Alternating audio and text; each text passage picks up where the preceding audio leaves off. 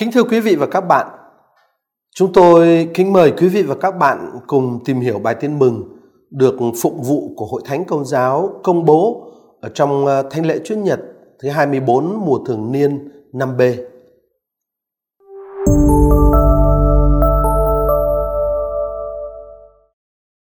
Đức Giêsu và các môn đệ của người đi tới các làng xã vùng Caesarea Philippe.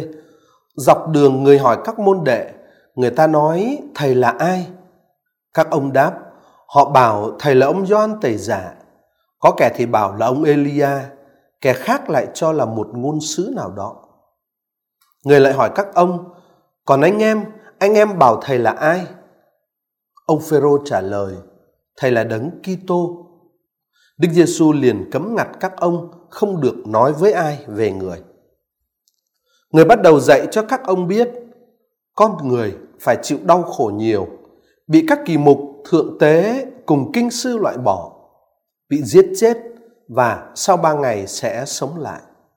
Người nói rõ điều đó không úp mở.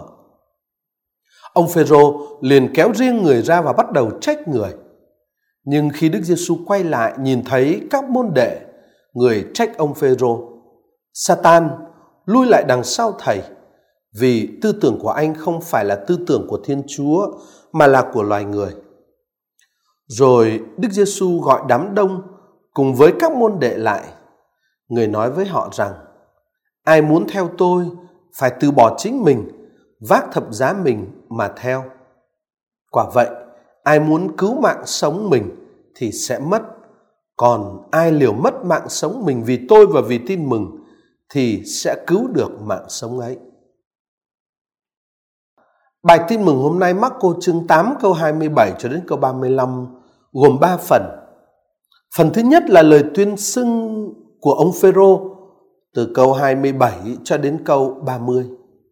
Phần thứ hai là phần nói về số phận của con người, số phận của Chúa Giêsu ở các câu 31 cho đến câu 33. À, và phần thứ ba, phần cuối cùng của bài à, tin mừng nói về điều kiện cần phải có để đi theo Đức Giêsu gồm các câu 34 đến 35. Trong bài suy niệm này, chúng ta sẽ chỉ đọc hai phần đầu từ câu 27 cho đến tới câu 33. Thế khi ấy, Đức Giêsu và các môn đệ của người đi tới các làng xã vùng Caesarea Philippe. Dọc đường, người hỏi các môn đệ. Người ta nói thầy là ai? Các ông đáp, họ bảo thầy là ông Doan Tẩy Giả. Có kẻ thì bảo là ông Elia, kẻ khác thì lại cho là một ngôn sứ nào đó. Trước đây tại Marco chương 4 câu xin lỗi các bạn, Marco chương 6 câu 14 cho đến câu 15 khi nói về ông Herode và Đức Giêsu thì tác giả Tin mừng Marco đã từng nêu ra những ý kiến của dân chúng về con người về bản thân Đức Giêsu. Vua Herode nghe biết về Đức Giêsu vì người đã nổi danh, có kẻ nói đó là ông Doan thầy giả từ cõi chết trỗi dậy nên mới có quyền làm phép lạ. Kẻ khác thì nói đó là ông Elia. Kẻ khác nữa lại nói đó là một ngôn sứ như một trong các ngôn sứ. Như vậy tức là ngay từ trước đây thì là ta đã thấy trong khi nói về về tương quan Herode với Chúa Giêsu, Giêsu với Herode thì ta đã thấy các cái dư luận của dân chúng, các nhận xét của dân chúng về bản thân Đức Giêsu đã được nêu lên. Thế bây giờ theo tường thuật của các môn đệ trong bản văn tin mừng mà chúng ta đang ờ, phân tích với nhau đây thì ý kiến của dân chúng về Đức Giêsu ở trong bài tin mừng hôm nay đó thì cũng không khác với ý kiến của dân chúng về Chúa Giêsu uh, trong đoạn tin mừng nói về Herode. Uh, trái lại chúng ta có thể nói là ý kiến của dân chúng do các môn đệ tường thuật ở đây khá trùng khớp với những ý kiến đã được người ta nói với Herod về Đức Giêsu.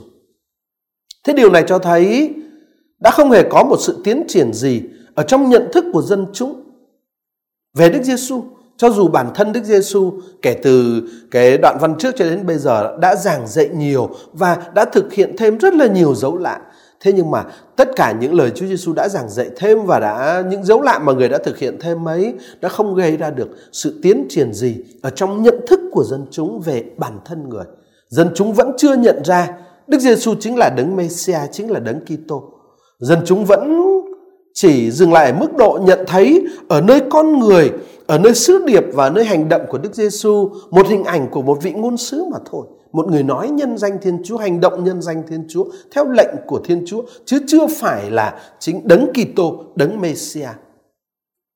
Thế ở ừ, dân chúng trước hết chúng ta thấy như lời tường thuật của các uh, uh, môn đệ thì trước hết là dân chúng nói có người nói Chúa Giêsu chính là ông Gioan Tẩy giả đã sống lại. Ở trong hình ảnh của Gioan thì dù sao ta cũng thấy có một yếu tố tích cực so với trước kia đấy. Bởi vì ở trong uh, câu chuyện lời, lời tường thuật của người ta với ông Herode thì khi nói về Chúa Giêsu là Gioan Tẩy giả thì nói rằng ông Gioan Tẩy giả đã từ cõi chết trỗi dậy, Gioan Tẩy giả sống lại. Đó. Còn ở đây đó thì khác. Ở đây thì khác. Ở ở chương Marco chương 6 câu 14 thì dân chúng đã nối kết cái tư cách là ừ, của Chúa Giêsu lầm Chúa Giêsu là Gioan thầy giả thì nối kết vào với chi tiết từ cõi chết trỗi dậy để giải thích về cái quyền năng làm phép lạ của Chúa Giêsu. Sở dĩ Chúa Giêsu có thể làm phép lạ được là bởi vì Ngài là đấng từ cõi chết trỗi dậy là Gioan thầy giả đã chết mà bây giờ trỗi dậy. Và bây giờ thì ta không thấy nói đến chi tiết đó. Rồi uh, ở đây chúng ta cũng thấy có xuất hiện một chuyện, đó là có đồng hóa Đức Giêsu với ông Lê, Elia.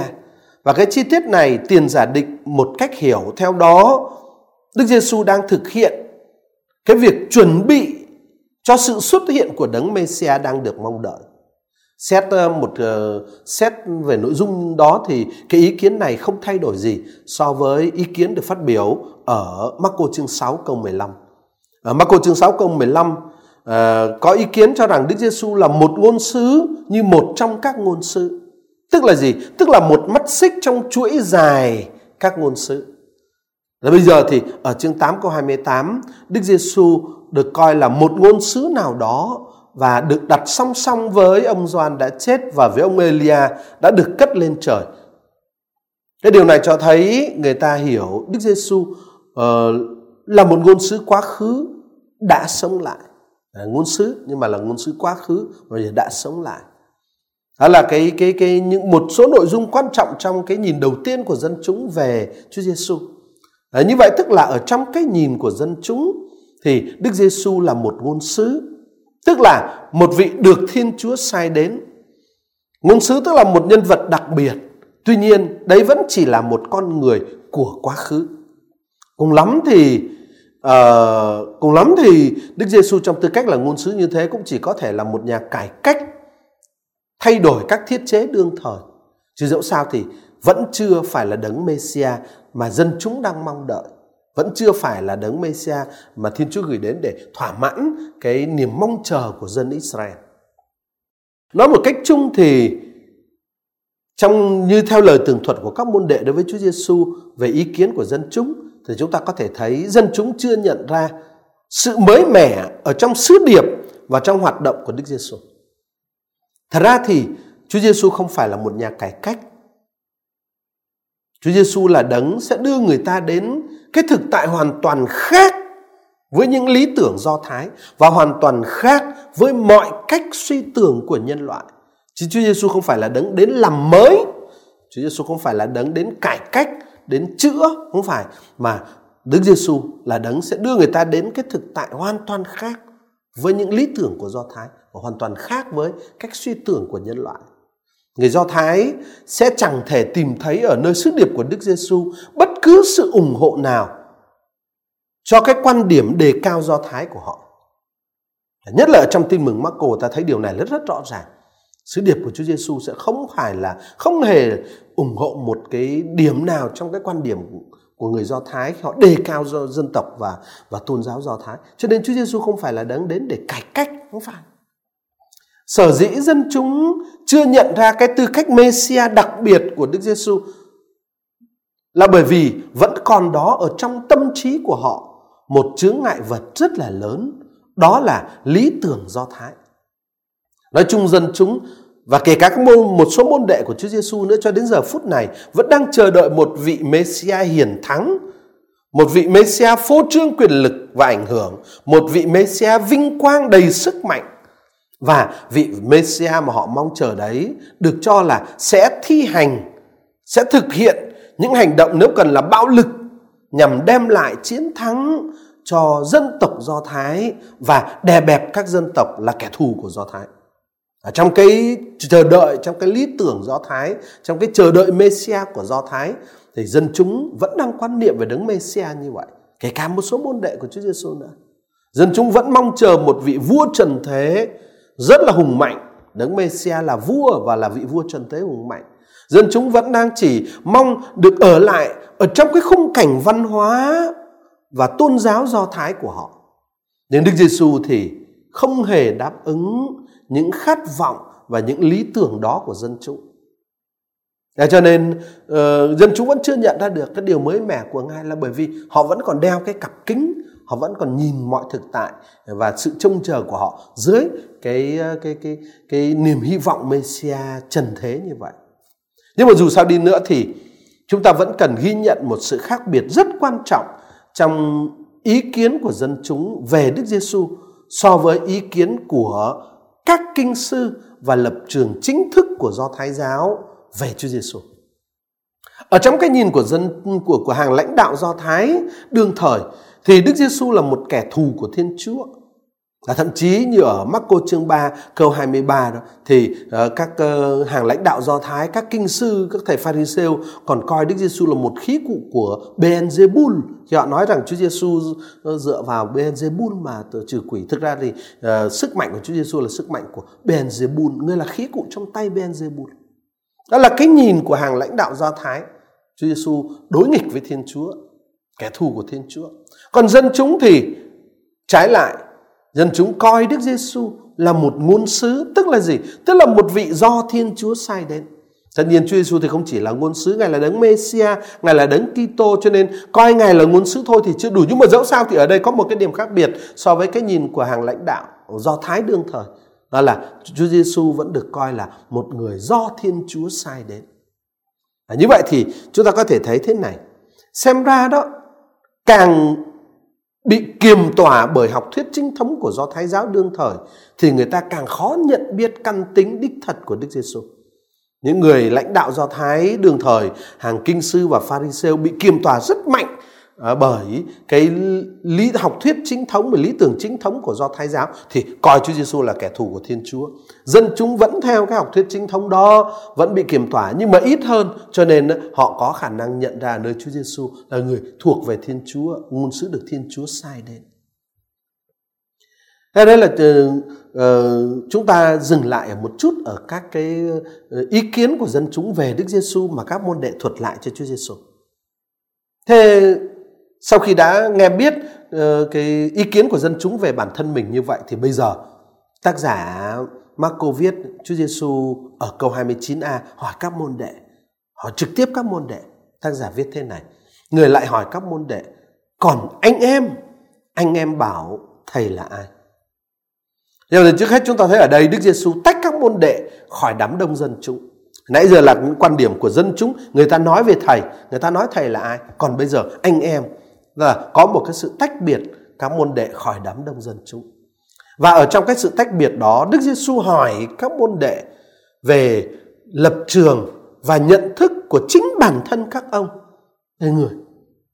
Và cái tiền giả định rằng là cái lập trường và nhận thức của bản thân các ông sẽ khác biệt với đám đông dân chúng. Tại sao Chúa lại có thể đi đến cái tiền giả định đó? Tại sao Chúa Giêsu lại nghĩ rằng cái ờ, các môn đệ sẽ có một lập trường và nhận thức uh, về Chúa Giêsu khác biệt với đám đông. Thưa là bởi vì các môn đệ đã tin vào Đức Giêsu. Các môn đệ đã đi với Đức Giêsu.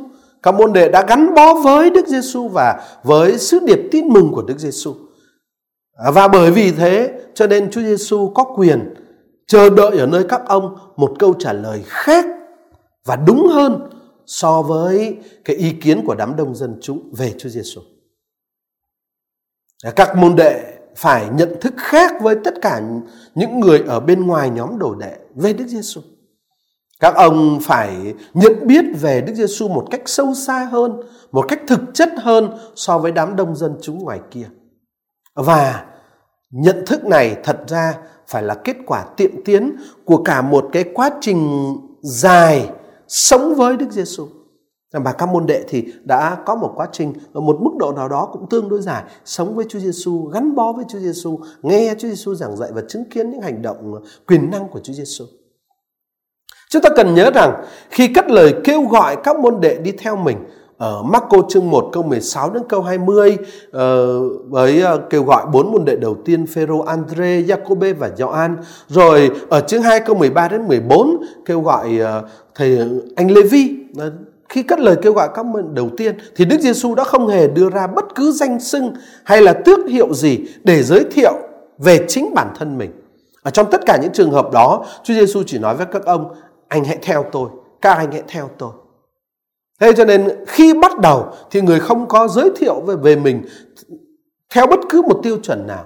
À, gặp gỡ người trước hết. Và sau một quá trình dài ở với người sau một quá trình dài đi với người sau một quá trình dài lắng nghe người sau một cách quá trình dài ừ, chiêm ngắm những hành động cụ thể của người thì các ông sẽ đi đến một nhận thức của bản thân mình về chính người và chắc chắn nhận thức đó sẽ phải chính xác hơn sẽ phải đúng hơn về nguyên tắc là như vậy. Ờ, chứ và là Chúa Giêsu có quyền hy vọng như vậy một cái nhận thức đúng đắn hơn về Chúa Giêsu so với đám đông dân chúng thế bây giờ Chúa Giêsu hỏi các môn đệ thế anh em sau cả một quá trình dài như thế anh em nói thầy là ai?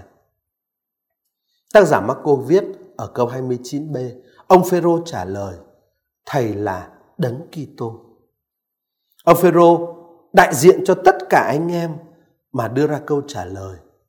Ông Phêrô nói lên cái ý tưởng của cả nhóm về con người và sứ mạng của Đức Giêsu.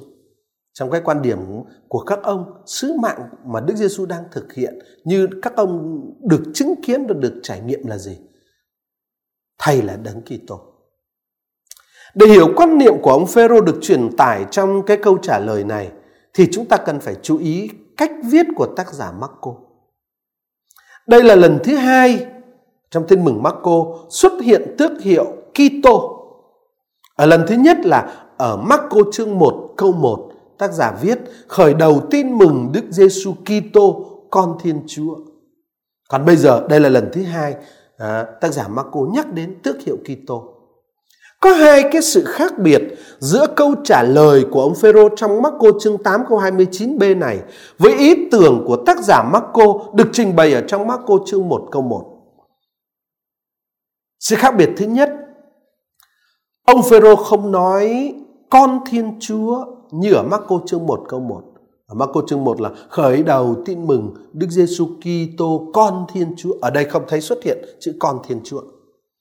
Cái sự khác biệt thứ hai đó là ông Phêrô sử dụng mạo từ trước cái hạn từ Kitô, còn ở Marco chương 1 câu 1 thì không. Hạn từ Kitô ở Marco chương 1 câu 1 không có mạo từ xác định, còn ở chương 8 câu 29 có mạo từ xác định.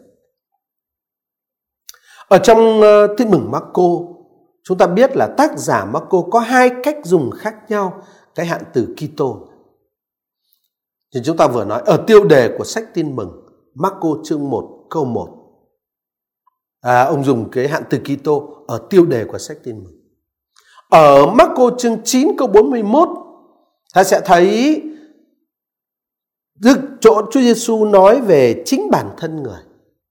Thế ở ở cái chỗ đó ở hai cái chỗ này tác giả không đặt mạo từ trước hạn từ Kitô.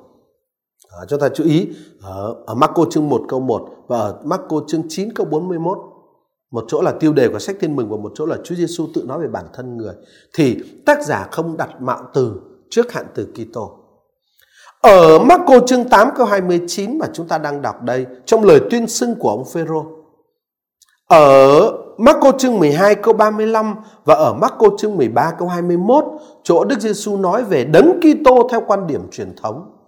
Rồi ở Marco chương 14 câu 61, thầy thượng tế hỏi Đức Giêsu. Ở Marco chương 15 câu 32, các kinh sư cười nhạo Đức Giêsu đang bị đóng đinh. Thì ở những chỗ đó, tác giả Marco sử dụng mạo từ trước hạn từ Kitô. Đó, và như vậy chứ là chúng ta sẽ thấy Có những chỗ tác giả Marco không sử dụng mạo từ trước hạn từ Kitô, có những chỗ khác thì tác giả lại dùng mạo từ trước hạn từ Kitô. Như thế, như thế là có sự khác biệt. Và quả thực là nếu chúng ta xét những chỗ mà tôi vừa nói ở đó, tác giả Marco dùng mạo từ trước ờ, hạn từ Kitô đó thì chúng ta có thể nói thế này. Khi được sử dụng với mạo từ thì tức hiệu Kitô ở trong tin mừng Marco luôn quy chiếu về quan niệm truyền thống của Do Thái mà Đức Giêsu thì lại từ khước hoặc hoàn toàn không đồng ý. Cứ chỗ nào mà người ta ờ, dùng cái hạn từ Kitô ở trong cái trong cái sự quy chiếu về quan niệm truyền thống của Do Thái thì lúc bây giờ tác giả Marco đặt mạo từ ở trước cái hạn từ Kitô đó. Đó, mà cái quan niệm của truyền thống Do Thái đó thì Chúa Giêsu có vẻ khước từ hoặc hoàn toàn không đồng ý. Cho nên ở cái chỗ Chúa Giêsu nói về chính bản thân người là Kitô đó thì cái hạn từ Kitô không có mạo từ. Và ở cái chỗ mà tác giả tin mừng khẳng định ở Marco chương 1 câu 1 đó, các giả tin mừng khẳng định về Chúa Giêsu là đấng Kitô đó thì cũng không có mạo mà mạo từ xác định ở đó. Khi vậy thì ở trong tin mừng Marco chúng ta chú ý cái cách dùng đó của tài, của tác giả tin mừng khi liên quan đến, mà đến tước hiệu Kitô. Bây giờ chúng ta quay trở về với các bản văn tin mừng mà chúng ta đang suy niệm. Khi đặt mạo từ trước tước hiệu Kitô trong câu trả lời của ông Phêrô, trong bài tin mừng mà chúng ta đang phân tích đây, thì có lẽ cứ theo cách ờ, sử dụng bình thường của tác giả Marco như chúng ta vừa nói thì có lẽ tác giả Marco ở đây đang ngầm cho thấy thực ra ông Phêrô và các môn đệ khác vào thời điểm này vẫn chưa hiểu đúng về căn tính của Đức Giêsu. Họ vẫn chưa hiểu đúng về căn tính của Đức Giêsu. Về căn bản, lời tuyên xưng của ông Phêrô ở đây đã là một bước tiến rất lớn so với quan điểm của dân chúng mà các môn đệ vừa tường thuật lại. Đó là một bước tiến lớn, tuy nhiên, tuy nhiên đây vẫn chưa phải là một lời tuyên xưng thích hợp và đúng đắn nếu chúng ta đặt ở trong cái văn mạch của của Marco và sử dụng ờ, và về cách cách sử dụng hạn từ của Marco. Tại sao vậy? Tại bởi vì mặc dù ở đây Phêrô tuyên xưng Đức Giêsu là đấng Kitô nhưng mà cái quan niệm về Kitô được diễn tả vẫn chưa thoát khỏi lý tưởng do thái giáo chính thống đương thời. Tức là vẫn còn bao hàm ở trong đó cái niềm hy vọng rằng Đức Giêsu sẽ làm vua Israel chiến thắng dân ngoại và tập và và và tái lập cái vinh quang ở cho quốc gia Do Thái. Vẫn còn cái nội dung đó ở trong cái quan niệm về Kitô mà ông Phêrô đang tuyên xưng ở đây. Đó, nhưng ta nhớ, chú ý cái điều đó. Trên ông Phêrô ở đây, tuyên xưng Đức Giêsu thay thay mặt cho anh em, tuyên xưng Đức Giêsu là đấng Kitô, nhưng mà về chữ nghĩa thì như thế, còn về nội dung trong cái cách dùng từ của Marco, cho chúng ta thấy về nội dung vẫn chưa hoàn hảo.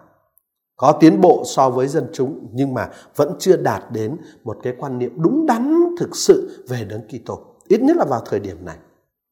Vì thế cho nên, thưa các bạn Vừa khi nghe lời tuyên xưng của ông Phêrô thay mặt cho cả nhóm anh em như vậy thì tác giả Marco ghi rất nhanh nhẹn, thấy cho thấy một phản ứng rất mạnh của Chúa Giêsu.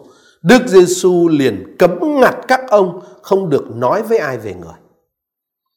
Việc Đức Giêsu cấm ngặt các môn đệ không được nói với ai về bản thân người cho dù các ông vừa nói người là đấng Kitô thì cho chúng ta hiểu thế nào? Cho chúng ta hiểu rằng Đức Giêsu chưa chấp nhận lời tuyên xưng mà ông Phêrô vừa công bố. Tại sao vậy? Thưa đơn giản là bởi vì như chúng ta vừa nói hồi nãy, lời tuyên xưng này chưa chính xác. Đức Giêsu cấm ngặt các môn đệ nói về người trong tư cách là đấng Kitô bởi vì cái chữ Kitô mà các ông dùng đấy, quan niệm về đấng Kitô mà các ông dùng đấy chưa chính xác. Và động từ mà tác giả Marco dùng ở đây mà chúng ta dịch là cấm ngặt đó, là động từ epitimao Chúa Giêsu cấm ngặt các ông nói về người. Cái động từ epitimao mà chúng ta dịch là cấm ngặt ở đây đó, ở trên ờ, ở trong tin mừng Marco cũng có một cái điểm đặc biệt. Mỗi một khi được tác giả Marco đặt ở trên miệng Đức Giêsu thì ở trong tin mừng Marco epitimao cấm ngặt luôn luôn được dùng ở trong sự quy chiếu về thế lực xấu. Chúng ta có thể thấy chuyện này ở Marco chương 1 câu 25, ở Marco chương 3 câu 12, ở Marco chương 4 câu 39. Thì động từ epitimao mà được dùng uh, mà được Đức Giêsu dùng đặt ở trên miệng Đức Giêsu thì luôn luôn quy chiếu về thế lực xấu. Vậy khi ở đây trong bài tin mừng mà chúng ta đang phân tích tác giả để tác giả Marco sử dụng cái động từ này và cũng đặt ở trên miệng Đức Giêsu, chính Đức Giêsu cấm ngặt các môn đệ Ờ, không được nói về người. Thì ở đây có lẽ tác giả Marco muốn cho thấy rằng câu trả lời của ông Phêrô vì vẫn nằm trong phạm vi lý tưởng do thái nên vẫn thuộc về tinh thần thế gian cái tinh thần đối nghịch với thần khí của thiên chúa. Cái thế lực và cái tinh thần không phù hợp với thiên chúa. À, chính vì vậy, người cấm ngặt và chữ cấm ngặt này ở trong tin mừng Marco là epitimao với cái đặc điểm sử dụng riêng của Marco về động từ này.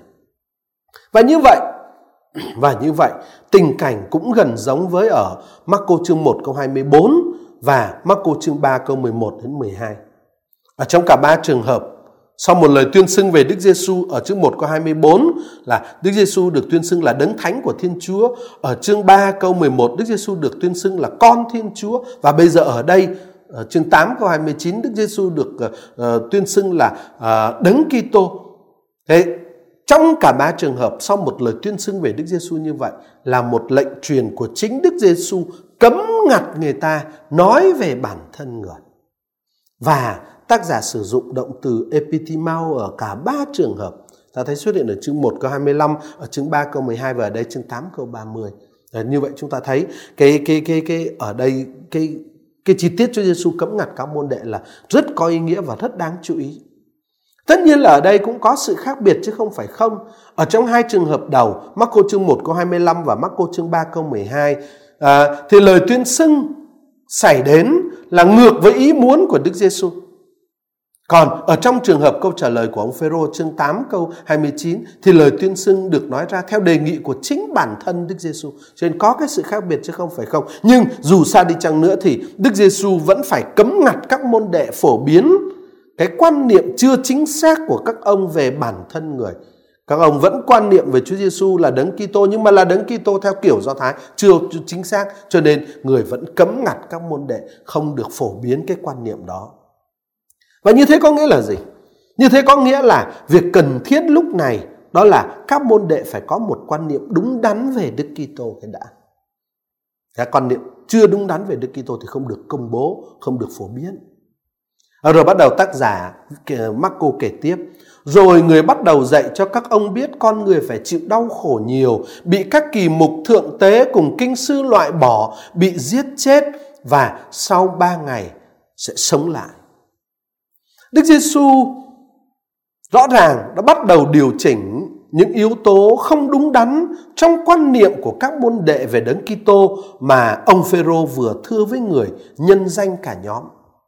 Đức Giêsu bây giờ đặt ra trước mắt các môn đệ không phải một hình ảnh về đấng Messia vinh quang và hiển thắng như cái lý tưởng do Thái giáo vẫn kỳ vọng. Thay vào đó, Chúa Giêsu nói đến số phận đau khổ cùng tận trước khi được tôn vinh trong sự sống lại. Và cái số phận này thì hoàn toàn đối nghịch với những gì ông Phêrô hiểu khi ông Phêrô tuyên xưng Đức Giêsu là đấng Kitô. Và nội dung của lời giảng dạy của Đức Giêsu ở đây về số phận của bản thân người tức là của con người gồm hai phần. Phần thứ nhất đó là người phải chịu đau khổ nhiều và phần thứ hai những người sẽ sống lại sau ba ngày. Rồi ở trong phần thứ nhất người phải chịu đau khổ nhiều đấy, Chúa Giêsu xác định rõ hơn với hai yếu tố. Yếu tố thứ nhất, người bị loại trừ. Yếu tố thứ hai, người bị giết chết. Thế là con người và hoạt động của Đức Giêsu sẽ bị thẩm quyền chính thức và tối cao của Do Thái loại trừ và tiêu diệt. Và cái sự loại trừ và sự tiêu diệt đó sẽ mang tính cách chính thức và công khai, công cộng. Đó là yếu tố thứ nhất.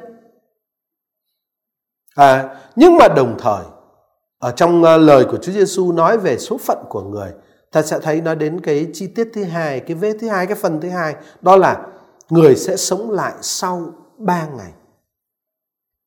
Ba ngày.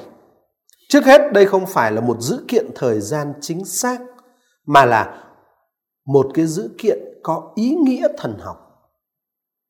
Một đàng dữ kiện ba ngày ở đây ám chỉ sách xuất hành chương 19 câu 11 và câu 16. Đó là những chỗ nói về cuộc thần hiện của Đức Chúa trên núi Sinai.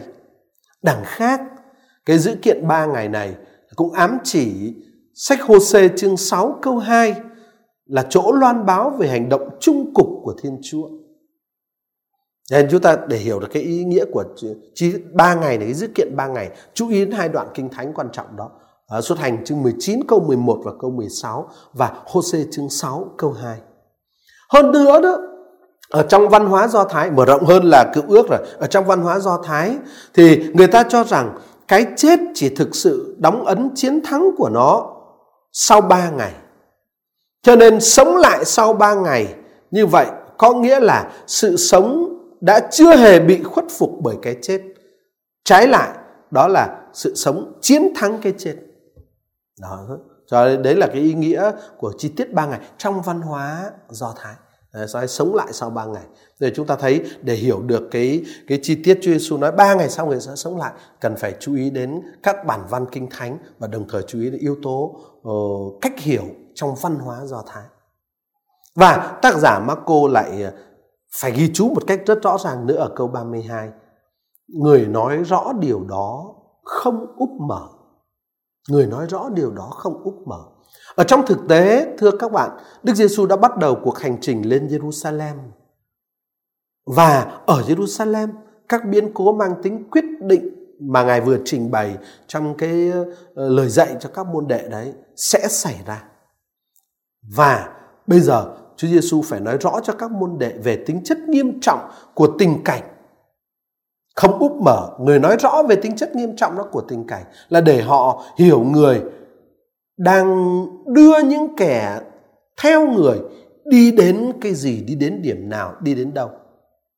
Đức Giêsu phải cho các môn đệ thấy rõ cái sự từ khước và sự tiêu diệt chính bản thân người sẽ là những thực tại, những sự từ khước và tiêu diệt đến từ thẩm quyền tối cao và chính thức của do thái giáo. Tức là những lý tưởng do thái chính thức đương thời và những lý tưởng tin mừng của đức giêsu sẽ hoàn toàn đối lập nhau, đối nghịch nhau, gay gắt triệt để tận căn và trong cái sự đối nghịch triệt để đó hàng lãnh đạo do thái sẽ chính thức và công khai tiêu diệt đức giêsu và đây chính là thời điểm quyết định. Nếu các môn đệ tiếp tục đi theo Đức Giêsu, họ phải chấp nhận đi vào cuộc đối đầu không khoan nhượng giữa lý tưởng tin mừng và lý tưởng Do Thái, giữa Đức Giêsu và hàng lãnh đạo Do Thái. Nếu các môn đệ vẫn tiếp tục đi theo Chúa Giêsu thì họ phải từ khước hoàn toàn những lý tưởng trần tục và đắc thắng của Do Thái giáo đương thời về Đức Kitô, về đấng Mêsia và về tin mừng của đấng Mêsia. Nếu các môn đệ vẫn tiếp tục đi theo Đức Giêsu thì bây giờ là lúc họ phải xác định rằng họ luôn phải sẵn sàng tham dự vào số phận của Đức Giêsu. Đó là số phận bị từ khước và bị tiêu diệt và từ khước và tiêu diệt một cách triệt để và công khai.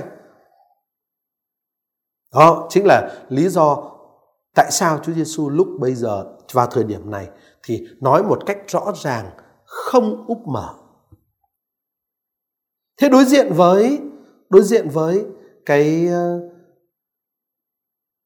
thực tế mà Chúa Giêsu đang bày ra trước mắt như vậy, đối diện với cái lời dạy không úp mở đó của Chúa Giêsu về số phận của người và số và của các môn đệ cái số phận đang chờ đợi người và chờ đợi các môn đệ ở Jerusalem như vậy, thì các môn đệ phản ứng như thế nào tác giả Marco viết ở câu 32b Ông Phêrô liền kéo riêng người ra và bắt đầu trách người. Ông Phêrô, như chúng ta đã nói trên kia, vẫn đang mang nơi mình lý tưởng do thái, ngay cả khi ông tuyên xưng Đức Giêsu là đấng Kitô. Thế bây giờ ông Phêrô tách riêng Đức Giêsu ra khỏi nhóm với một cái ý định là để gây ảnh hưởng trên Đức Giêsu và làm cho Đức Giêsu thay đổi lập trường của người. Ông Phêrô đã không hiểu đúng ý nghĩa cái chết mà Đức Giêsu sắp trải qua là gì.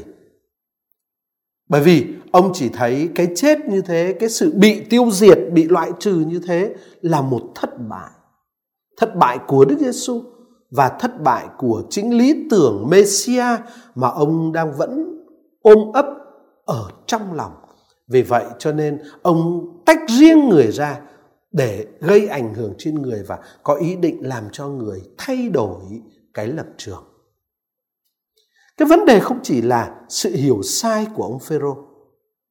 Ta có thể thấy ông Phêrô không chỉ hiểu sai rồi cố gắng thuyết phục Chúa Giêsu uh, ờ, theo cái hiểu sai của ông, không phải chỉ như vậy. Ta có thể thấy ở đây ông Phêrô đang hành xử với Đức Giêsu như thể một người bề trên hành xử đối với kẻ bề dưới của mình. Ông tách riêng Đức Giêsu ra để thuyết phục Đức Giêsu và nhất là để trách Chúa Giêsu. Tác giả Tamako Marco ghi ông trách người. Động từ trách ở đây là rất đáng chú ý. Dịch sát là cấm ngặt, bởi vì ở đây tác giả cũng dùng cũng một động từ mà Chúa Giêsu đã dùng ở trên. Ừ. Động từ được dùng ở đây là epitimao. Khi Đức Giêsu cấm ngặt các môn đệ nói về Đức Giêsu là đấng Kitô, ở câu 30 thì tác giả nói, Chúa Giêsu cấm ngặt là dùng động từ epitimao. Ở đây khi ông Phêrô kéo riêng Đức Giêsu ra thì tác giả cũng dùng đúng cái động từ đó để cấm ngặt Đức Giêsu để khiển trách Đức Giêsu. Trên kia chúng ta đã nói đến sắc thái nghĩa đặc biệt của động từ epitimao này ở trong Marco.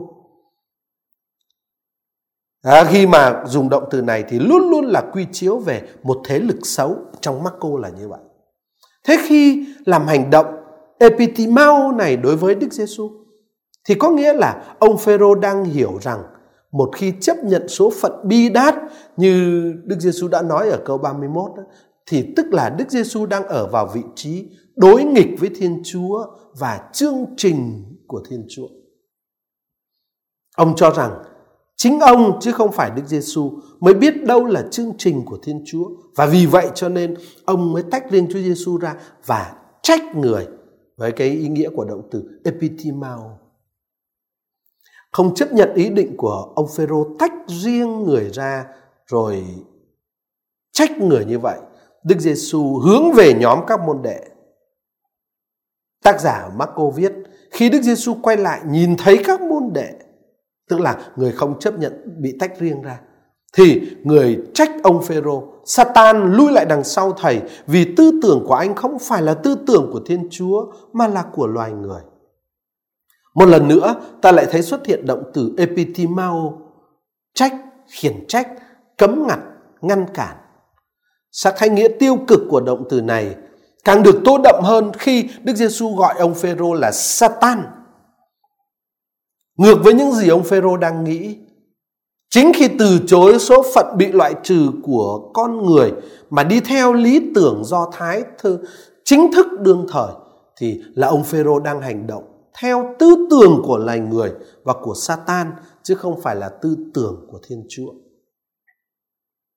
Và Chúa Giêsu nói rõ điều đó. Chúa Giêsu nói rõ điều đó. Chúng ta không biết ông Phêrô và các môn đệ khác phản ứng như thế nào trước cái thái độ mạnh mẽ và quyết liệt đó của Chúa Giêsu. Các uh, ông Phêrô và các anh em môn đệ trong đoàn môn đệ đang hiện diện đấy, có nhận ra sai lầm trầm trọng của các ông không? Các ông có hối hận không? Hay là các ông vẫn tiếp tục ương ngạnh ở trong lập trường sai lạc đó? Chúng ta không biết, bởi vì tác giả Marco đã không nói gì một cách tường minh về tất cả những điều đó. Và chúng ta chỉ biết rằng là rõ ràng Chúa Giêsu không chấp nhận, không chấp nhận cái ờ, lập trường, cái cách hiểu cái lập trường và cái thái độ của ông Phêrô và của các môn đệ đang được diễn tả ở đây. Kính thưa quý vị và các bạn, trước khi kết thúc bài ờ, chia sẻ hôm nay tôi xin đưa ra hai gợi ý suy niệm. Gợi ý thứ nhất, sở dĩ dân chúng chưa nhận ra tư cách Mêsia đặc biệt của Đức Giêsu là bởi vì vẫn còn đó trong cái tâm trí của họ một cái chướng ngại vật rất là lớn đó là lý tưởng về một vị Messia hiển thắng một vị Messia phô trương quyền lực và vinh quang, một vị Messia đầy sức mạnh và sẽ dùng bạo lực để đem lại chiến thắng cho Israel và đè bẹp các dân tộc kẻ thù. Có một cái quan niệm, có một cái lý tưởng về đấng Kitô, về đấng Messia rất là sai lạc. Cho nên họ chưa thể nhận ra cái tư cách đặc biệt của Chúa Giêsu. Thưa quý vị và các bạn, đó không phải chỉ là chuyện của người Do Thái xưa, đó có thể cũng là chuyện của chính chúng ta hôm nay. Chúng ta tuyên xưng Đức Giêsu là còn ngôn sứ của Thiên Chúa.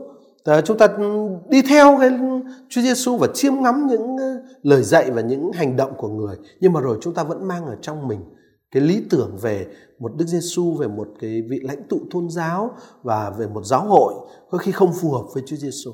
Chúng ta thích một giáo hội hiển thắng, chúng ta thích một tôn giáo vinh quang đầy sức mạnh, chúng ta thích uh, Chúa Giêsu sẵn sàng uh, thi hành bạo lực đem chiến thắng cho chúng ta và đè bẹp những kẻ mà chúng ta không ưa, những kẻ chống lại người.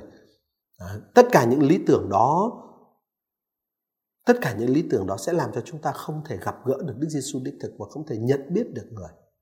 Này chúng ta được mời gọi nhìn lại chính cái cái uh, ý niệm của chúng ta, chính sự chờ đợi của chúng ta, chính niềm hy vọng của chúng ta về Chúa Giêsu và về hội thánh của người. Gợi ý suy niệm thứ hai của tôi xuất phát từ bài tin mừng hôm nay là xuất phát từ câu chuyện, từ lời tuyên xưng của ông Phêrô. Ông Phêrô đã tuyên xưng Đức Giêsu là đấng Kitô, nhưng mà ông lại hiểu sai nội dung của tước hiệu Kitô. Rồi từ cái chỗ ông hiểu sai cái nội dung của tước hiệu Kitô đấy đến cái chỗ ông không chấp nhận ông không chấp nhận cái số phận mà Đức Kitô đã tự giới thiệu về chính bản thân người. Thưa quý vị và các bạn, chúng ta cũng có thể giống như ông Phêrô trong bài tin mừng hôm nay. Chúng ta hiểu sai những công thức của lời tuyên xưng đức tin trong hội thánh. Chúng ta hiểu sai những cái ờ, công thức hay là những ờ, từ ngữ dùng ở trong giáo lý. À, chúng ta vẫn nói vẫn ờ, nói đúng từ ngữ đấy, nhưng mà nội dung thì chúng ta lại hiểu sai.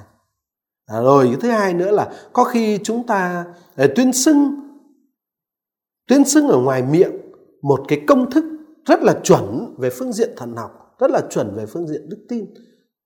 Nhưng mà rồi cái quan niệm của chúng ta về cái và cái nội dung được hàm chứa trong cái lời tuyên xưng của chúng ta thì nó lại à, thiếu sót khiêm khuyết và thậm chí là sai lầm nữa.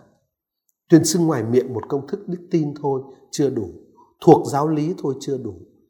Điều quan trọng đó là phải hiểu đúng và sống hết mình cho lòng tin mà mình tuyên xưng. Thế đối diện với cái thực tế đó, chúng ta được mời gọi ngay trong tuần này ý thức một cách rất là khiêm tốn, ý thức rằng chúng ta cần phải học hỏi rất là nhiều. Chúng ta cần phải học hỏi rất là nhiều.